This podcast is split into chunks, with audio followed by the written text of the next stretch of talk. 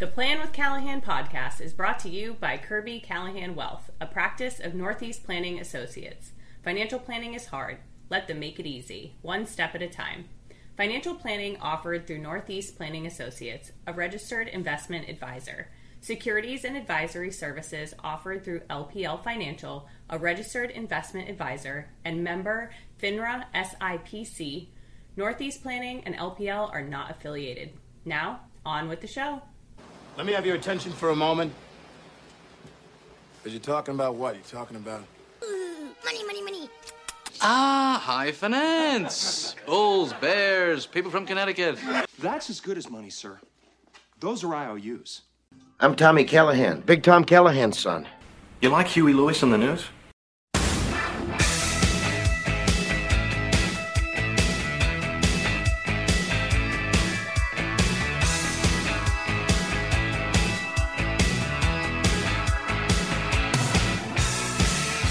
Greetings, everyone.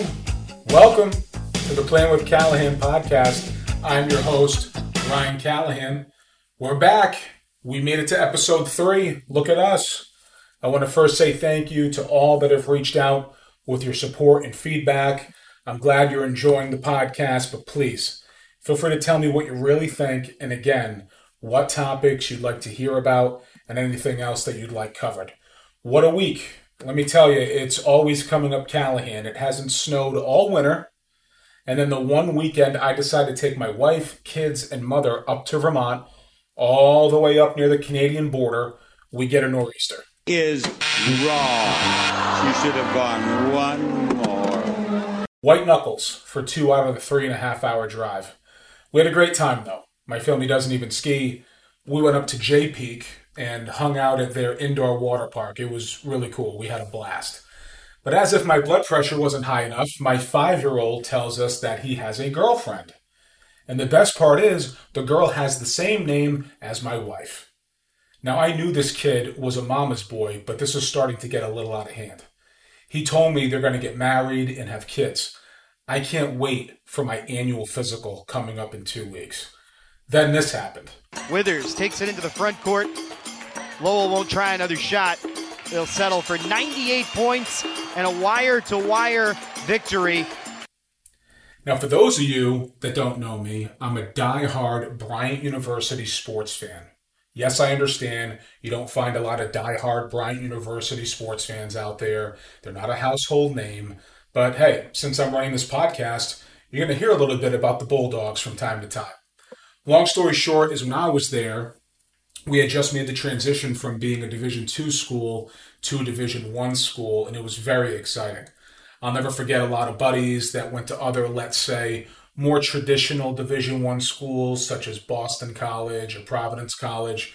You know, they all said that Bryant had no chance at the Division One level. Well, I'll spare you the almost 15 years of history, but my wife and I, we both went there, and last season, the Bryant University men's basketball team made their first appearance in the NCAA men's basketball tournament, better known as March Madness.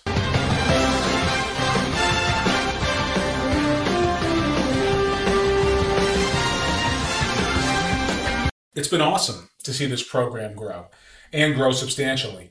All of their programs have had success at the Division One level. They've announced they're building a brand new basketball arena, which will also add another section to their already beautiful football stadium. Expectations really have never been higher. The expectations have been so high, especially for their men's basketball team, that Bryant was actually picked to finish second this season in their new home, the America East Conference and they also received two votes to win the conference outright. So, you know, this has been a promising season. You know, Bryant's beaten Powers, they beat Syracuse, they beat other high level competition like Florida International and Towson. But this past weekend, they just laid an absolute egg.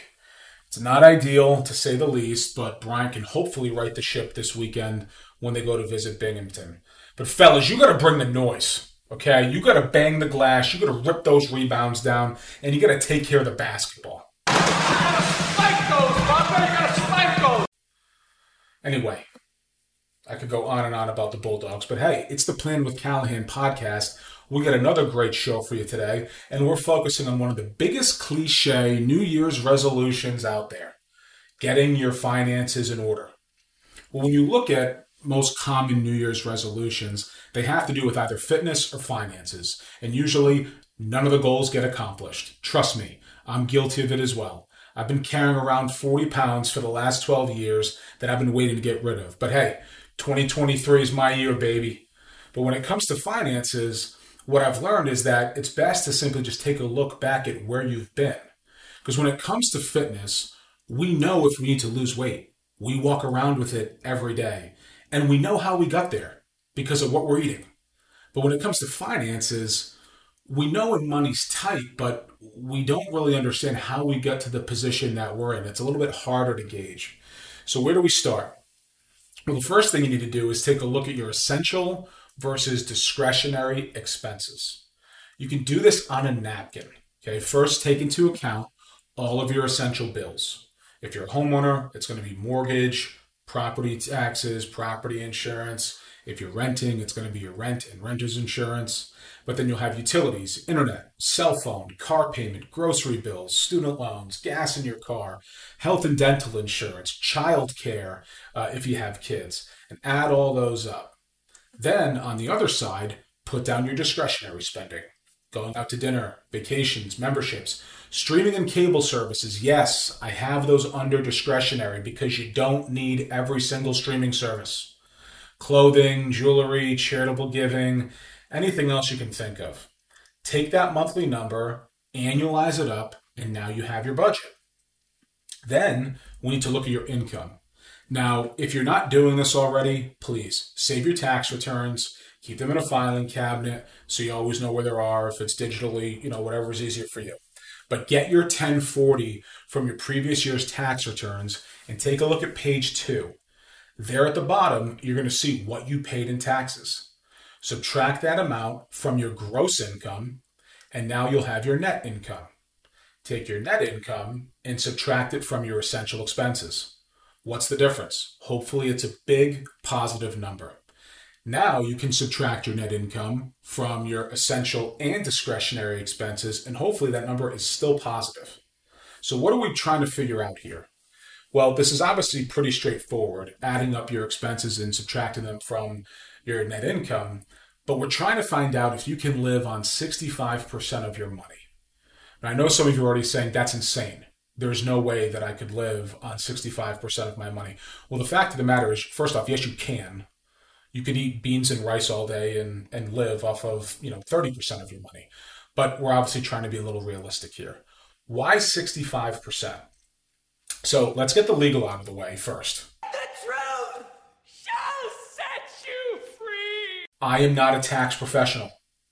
If you have tax questions, please seek the guidance of a tax professional. You should talk to my neighbor, the accountant. These thoughts are mine, not the thoughts of LPL Financial or Northeast Planning. This is not investment advice. I'm smart and I want respect.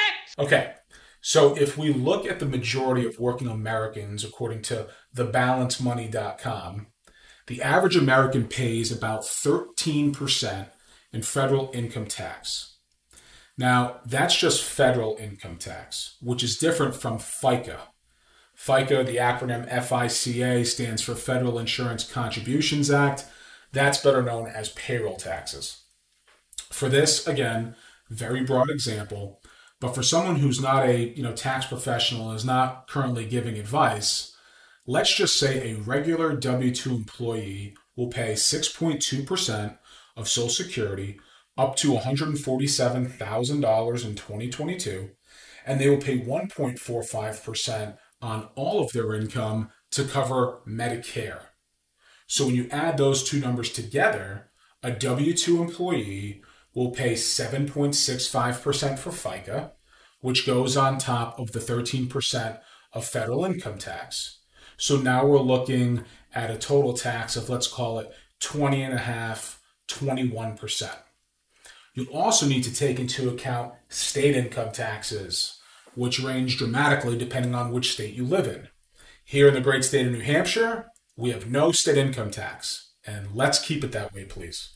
But if you live in, let's say, California, their highest state tax rate is over 13%. Now, that's a progressive rate, And we're not going to get into the specifics or the politics of that, but you can see where I'm going with this. Again, why are we saying 65% of your income? Well, what you're probably saying is hold on. If I'm adding those two numbers together, that's about 21%. I don't need to live off of 65% of my money. I can live off of 79% of my money. Yes, but it would be wise to consider saving for retirement. How much should you save for retirement? Well, there are a lot of thoughts out there, but the one that I tend to agree with the most, and you'll hear this especially if you listen to someone like Dave Ramsey, is that it would be prudent if you save 15% for retirement. I know it sounds high, but stick with me. And when we say 15%, we're not including any matching. This is this is your 15%. Any matching on top of this is just gravy. But what is the average person saving if they are saving for retirement through, let's say, a 401k? Well, they're usually just meeting whatever the match is. And typically, the match on a 401k is between 4 and 6%. Now, it's not required for a group retirement plan to match, they don't have to. So, you very well could be in a plan that doesn't even have a match, or could even just be a straight profit sharing plan where you can't make contributions. It's just a profit sharing that gets dumped in at the end of every year from the company, and it's not required that they do it every year. So you have to take a look at, you know, how much money are you making? What's 15% of that? And then what tools do you have at your disposal? Do you have a group retirement plan? Is it a 401k, 403b, profit sharing, whatever it is? And let's say, God willing, you're making so much money that 15% is more than what you can put into that account. Well, there are IRAs out there that you can open. You can also make contributions to those. Or there are other tax deferred accounts you can use that can supplement traditional retirement accounts. But let's just use a basic example, okay? Let's say your gross income is $100,000 annually and you're 35 years old, okay? And in this example, you haven't saved a dime yet for retirement and you want to retire in the next 30 years at age 65. Well, you got those 30 years to save, and you better start saving now. If you save $15,000 per year and your returns do what the historical average of the market is, which is roughly 8%, how much will you have at the end of 30 years? Well, you'll have about $1.85 million. Now, how long are you going to live in retirement? Well, let's stay prudent and say you're going to live until age 92. Now, I have a ton of clients that'll always say there's no way you know, especially my baby boomers. I grew up in the 60s. Here we took it to the limit. There's no way I'm making it to 92. Well, with all due respect, how old are your parents? And most clients will say, well, either, you know, my parents died or uh, my mom's still alive. Well, how old's mom? Well, she's 93. Okay. Again, odds are probably high in the world that we live in with the way that we take care of ourselves, the medicine and the treatments that we have at our disposal. You're probably going to outlive your oldest parent. Yes, I feel like I'm taking crazy pill. So if you retire at 65 and you live until you're 92, that's a 27 year retirement. Now, depending on the expert, you'll find that most financial planning professionals will say that if you can live off of 4% or less of your retirement savings per year, then there's a low risk that you will not outlive your money. Again, regulators, I am not guaranteeing that. This is not investment advice, but stay with me on the example. What's 4% of $1.85 million? It's about $74,000. What's the average Social Security check for someone making $100,000 per year? Well, right now it's about just under $35,000. And I'm getting that statistic from NASDAQ.com. So 74,000 plus about 35,000 is giving you about 109,000 per year, let's call it. Now we know, especially given my riveting discussion on the previous episode regarding recent egg prices, that $109,000 in 30 years is not going to be worth the same amount as it is today. Now it's hard to adjust for what Social Security will be because Social Security does have cost of living adjustments. But the fact is, is that the government they need to make some serious decisions on Social Security, and we will definitely talk more about Social Security on, on another episode. But if they don't make any if they don't make any changes at all, it's 2035. 2035 is the year. If they don't make changes come 2035, Social Security is going to start going bust. My fingers hurt. Oh, well, oh, now your back's gonna hurt because you just pulled landscaping duty. So it's tough to, to forecast that. We have to handle that on more of like an annual basis, but you know, hopefully Social Security is going to be there. It's just how much is it really going to have an impact on your retirement? So what's the point of this entire exercise? Hey, saving 15% can give you a realistic chance at maintaining a similar lifestyle in retirement as you had while you're working. Okay, but that savings needs to start as soon as possible. Again, this is a very basic example. The fact of the matter is, when it comes to financial planning, we would get much more in depth on your spending. You know, if you look at the spending trajectory and how much that's going to change over the course of uh, your life and into retirement, you know, there's going to be some expenses that you probably won't have 30 years from now. Hopefully, the mortgage will be paid off. You won't have student loans.